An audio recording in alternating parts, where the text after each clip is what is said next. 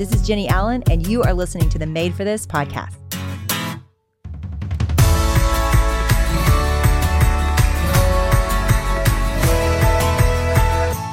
Today, we are going to have a great conversation with Rebecca Franks from Wuhan. And she has been in Wuhan for years, has been on lockdown for the last, you know, six plus weeks.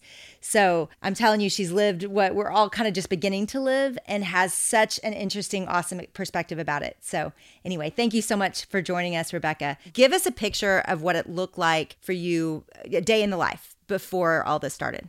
Okay. A day in the life is just real similar to to many there. Uh, my son goes to school. You know, we live ten minutes away from where we work. We go to the market. We go to Starbucks, probably a little too much, and just do just do normal normal stuff. It's just a little more compact here in that we walk. We don't have cars, and uh, it's a really easy, simple life. Now let's talk about when you realized this was going to be a big deal and this was going to affect all of life.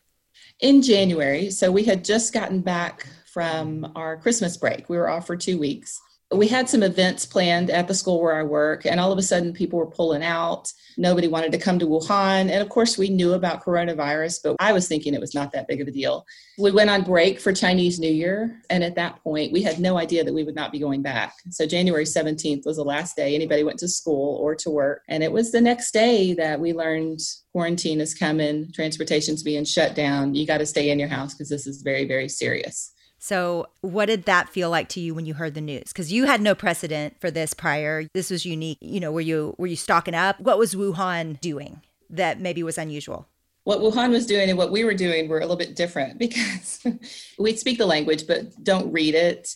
And so we couldn't keep up with all the news. We were told to stay home, but we didn't have to. And so we didn't. And so we would get out and walk to Walmart. And most of the shops were closed anyway because of Chinese New Year. So it wasn't really that unusual. But one day we went to the store and the shelves were bare. Mm. And every line was open and twenty people deep. And we thought, something's going on here. This is very weird. And what do people know that we don't know? So we grabbed a few extra things. And then a, a day or so later got a little more connected and translated some messages and learned, oh, okay. People knew that in three days from then, the city was going to be shut down. Hmm. So we did stock up, and not terribly, because my husband had to keep reminding me, God's cared for you all along. He's not going to make your life depend on what you can hold in your basket right now. So don't go there. Don't let fear, you know, and scarcity take on your life right now. So mm. we did, but in a reasonable way. And you've got community there. What does that look like just with friends and relationships, and how has that changed for you? Mm, it's changed a lot. We have a great community here because at the school that I work, there's about one hundred foreigners or so, including, you know, families and kids. And most, most of us are from the States. During the first couple of weeks, much of our community, first off, had left for Chinese New Year because everybody goes on vacation. We didn't because a billion other people do. So a lot of people were gone, and we're used to that. But eventually people started evacuating. And we knew from the get-go that we didn't want to evacuate, that we wanted to stay, because this is our home. And so that community has dwindled down to five plus kids, five adults, plus a few extra people that are in our extended community. We'll call them, there's about eight of us foreigners that live in this complex where I live. And so we have created a new community. Okay, so now let's talk about the day-to-day. Now, how long have you been in lockdown? So we've been in quarantine, and that's when the city shut down everything. That started January twenty-third. We've been in lockdown, locked into our apartment complex since February seventeenth. Wow. Okay. How big is your complex? Just give us a picture of that life. Like, what does that look like for you? It's good, really. It's huge. It's probably ten thousand people that live in this complex, and it spans a city block. Wow. So it's a it's a big space. I mean, we're in a thirty-three story building, and we live on the twenty-fifth floor. And so there's a lot of people here, people on top of people, three generations often living in one apartment. So there's space to roam in our complex between the buildings. And that's been helpful because we are not physically locked in our building. Wow. Okay. Let's talk about just, you have a son, and so you've been homeschooling, and let's talk about what that's been like. You've been doing that for a little while. Now, you guys have teaching in your, in your family, so that's probably a little helpful. Homeschooling. My nightmare. I'm not kidding. Okay. So my husband, he is a professional teacher. He helps other teachers teach. He's been doing this seventeen years. And I, I can tell you, this has been the most challenging part all of quarantine. You keep me in my house, you can limit my food, I'm fine, but bring the student home and make us the teachers, oh my word, very difficult. Uh, it's just a different ball game. Uh, this, I hope, if you're a parent and you're doing this, give yourself some grace, because the first two weeks were very, very difficult. I don't know what I'm doing, but my husband, he does, and it was very difficult. After that point, I think my son resigned to the fact that, you know what, his teacher's not coming here anytime soon, and he's not going to be able to go back to school, so we better make this work. And so we did, and we learned to say when, and we I've, I've told the teachers, like last week, I was doing one lesson, and he didn't understand it, and I didn't understand it, I'm like, we're done. And I wrote her a message, and I said, we have we have met our limit, I can't do this, you know, and they understand, because nobody asked for this, and this is a whole different ball game. And we're not, I'm not a trained teacher, I don't know how to do classroom management on one child. So so talk about now. I mean, are you all getting more freedom? Is this is it opening up a little bit? What does it look like now? Yeah, they've actually given us a date. So they've, they've given a date, and they publicized it in the national papers. And April eighth is the date that the city of Wuhan will open. A couple of weeks ago, essential personnel were going back to work. So there's traffic on the streets now. We still cannot leave, but some people have been gradually getting released and getting special passes to go. Let's talk about your perspective, because a lot of us came across a Facebook post that you wrote, and it kind of gave, here's the good things, and it gave us all a little bit of hope, as you know, it felt like we were headed to isolation. Let's talk about that perspective, and just what has that been like to fight for that with this much time having gone by, and to really see the good? You know, my husband challenged me to write that post about the good, and I'm glad he did. We have been fine through this process, because we've got our faith, and I cannot imagine not having Jesus to hang on to in the middle of all this, okay? But it's much easier to report the locks on the doors and the things like that. And so when he challenged me, write down all the good that's going on, it was a little bit of a shock. But once I sat down, I'm telling you, I had to edit that post, because there was so much more I wanted to write. We were forced, just like America and, and the rest of the world, we were forced into this pause. We're told to stay in and, and largely forced to stay in. And it just made time kind of stand still. And so it, that's been the most wonderful thing, is knowing, you know what, even if I wanted to keep up the hectic pace that I used to, I can't. And so it's made me cherish this man that's sitting across from me and my kid that's in the other room. Just cherish them. We linger over breakfast. We read over breakfast. I look at him in the eyes. I, I learned a new game the other day with him, because I have time. I didn't ask for this time, and I would really prefer to be working, because I'm just wired like that. I am not a homebody, but I'm a homebody now because I have to be. And um, God has blessed this time. Not like it's perfect all the time, because it sure is not, but it is good, because we've just caught up in the busy of life. I've missed so much around me. My goodness, I have missed nature. I could talk a long time about the good, but I'm really very thankful that this has been forced on me, because I appreciate life so much more. Let's talk about what the scariest part was for you. Like, when were you thinking to yourself, I want to get out. I, I want to get back to the States. Like, did that ever cross your mind, and what brought that on? Yeah, the locks, the locks on the doors. They they were slowly putting them on a few buildings, and then a few more, and then they locked gates.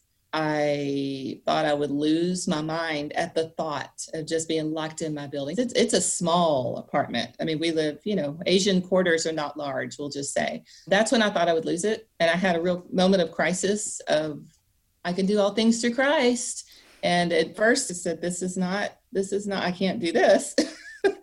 But I did. And it just, it's just a big, big moment of crisis, big moment of fear. Yeah. It did not last though, because he was, he swooped in and he set me straight. God did. And we've done it, and we've done it well. Because the virus really started there, and there was so little known, were you afraid of getting it? Were you afraid your son would get it? Was there ever that stage of fear? No, not really. I mean, it's not out to get you, and it's not a death sentence. You know, we've, we've got trusted friends. I'm not a medical professional. I'm not going to dispense that advice, but we have trusted friends who are, and people who are way smarter than us that we talk to. And I understand how the virus spreads. We're healthy, and we're smart with what we do.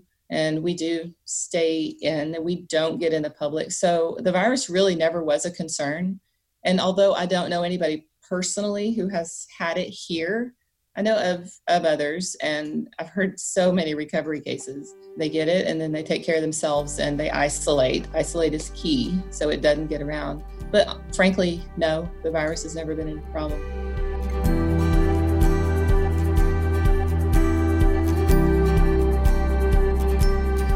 some ways it feels like for a lot of us, and you felt this too, a lot of the things we find significance in, we find purpose in, just got taken from us, right? We're somewhat stationary, and a lot of people are like you, where it's, how do we even shut down these engines? They, they're going, they're going, they're going. And when we shut them down, it feels like we've lost something so big. So talk to everybody that's that's feeling that right now, and just how have you wrestled with that with God specifically? Um, yeah, I've found a new purpose. It is very hard because most of us are very task oriented, and we like to stay busy, and that's how we get our energy. Quarantine has, you know, it's forced the quiet, it's forced the stillness, and that's really helped with getting back in touch with God. But we've been praying for the past couple of months of help, you know, help us with what is your will for us here in this place, and what is your will just in life, because we, frankly, we don't pray that enough. But he's revealed a lot of that, of here's my will for you now. Here's my purpose for you now. And for me, it's been very interesting. It's something I never would have seen coming, but I know beyond a shadow of a doubt why he kept us here. We let four evacuation planes to the U S go by. We didn't get on them, you know, being kind of a little prideful in that we're the last last holdouts here. But really, I see that it was his purpose that we stay here to encourage others. Maybe it's through a podcast like this, or through, we've gotten to serve here in so many ways, but he has really given us a purpose for the now. So it's not only purposefully reconnecting with my family, which has been the most invaluable part, reconnecting with him, because I definitely needed that reset. I needed that quiet and that stillness with him, but also just a general purpose of, for me, it's been to share through words in ways that can encourage others who are going through what we've already been through. So we're not, unless we get still, unless we resign and surrender a little bit to this place that he has us all, whether we like it or not. It's hard. It's hard on Americans, especially because we're so freedom focused and rights focused, and we're entitled, and we like that. And that's our hallmark. But right, you know, that's not, that's not really how he's doing things right now. So you got to resign and just rest and trust that he will reveal something to you, because he will, if you let him and if you listen. What will you miss when everything goes back to normal? Yesterday, I got in an elevator with people in it. This first time in months wow. that anybody's been in the elevator. And I, I just, uh, this wave of sadness kind of flowed over me. And I was, I was like, we're getting busy again. We're still in quarantine, but we're getting busy again. I'll miss looking at people and giving eye contact above a mask, because that's all you got. And um, I'll miss lingering at breakfast time with my family. I'll miss walks that are intentional, and I don't have to get him to the next thing, the next practice, or home from school and he's tired. I'll just miss the time. I'll miss hearing the birds sing. I'll miss so much. But, you know, God will give grace in that, because that's what he does. Mm. Okay, now I want you to talk to the person who is scared, who just is frantic. They're watching the news, because it is scary here right now. We don't have a good pulse of what happened in Wuhan. We don't have a good pulse of what's happened in other countries. We've been busy, and now we're all just slowing down and kind of trying to get our heads around this. So what would you say to the person watching that's just having a lot of anxiety and a lot of fear? Well, I would say, first, I probably don't watch so much news. I mean, you you need to be informed, but find a few trusted sources and then just leave it at that. And understand you can't control the outcome of this no matter what.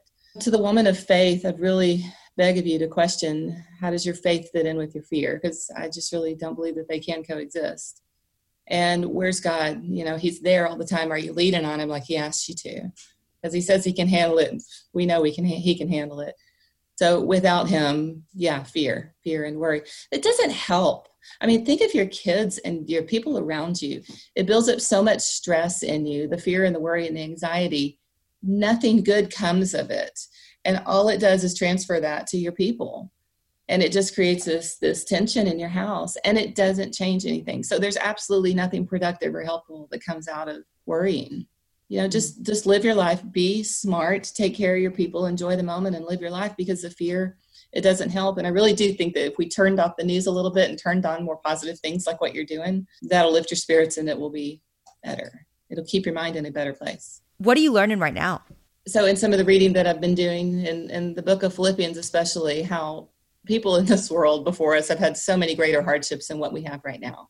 what we'll probably ever encounter. Um, Paul, Paul did his greatest writing from prison, and we're not in prison. We're just inconvenienced here a little bit. Yeah. And sad, and things are sad that are going on, but for believers, our faith is absolutely on display. I mean, everything we believe, how we act is just demonstrating that. How you act in your day-to-day in front of your children, what you write, everything you believe is on display. And it can cause further fear and panic, or it can bring peace, and it can bring hope, because we know where our hope comes from. So I don't know, just I'm I'm mindful of that now, that, you know, I say I trust in God, I say I believe in God, I say I've got this future hope, but in the middle of crisis, am I really demonstrating that? So that's it. Our faith is on display, and we really need to be mindful of that. Mm, so good. April eighth, what's your first stop? Where are you going when, when the doors open and you can go wherever you want? Yeah, we talked about this a lot of times. Probably Starbucks, only because I just want to sit. First off, I want to be served. I know how selfish that sounds, but I want to be served. And I want to sit in a public place and look out the big windows at people walking by. And I want people to come in because, you know, usually, you know, somebody at the local one. And I just want to sit in a public place and observe people. I love my people, but I would like a change of scenery right about now. So I'm excited for April. I'll think of you April eighth. I'll think of you at your Starbucks. I hope that that happens. Thank you so much for joining us, Rebecca. Prayers for Wuhan, and, and just grateful for your life and how you have blessed all of ours just with a little bit of a picture. It helped a lot as we were transitioning into this. So thank you.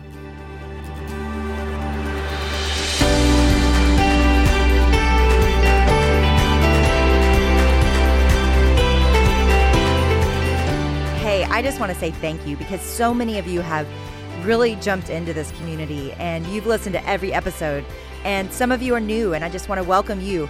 And I'll tell you what, what has meant the most to us is you guys leaving reviews. We read every single one of them. And honestly, some of you guys have me in a little puddle crying because they are so meaningful. So thank you so much for doing that. And those of you that have been a part of this, go leave a review. I'm telling you, it means something. It means something to us, but it also means something to help other people find it and know what it's about.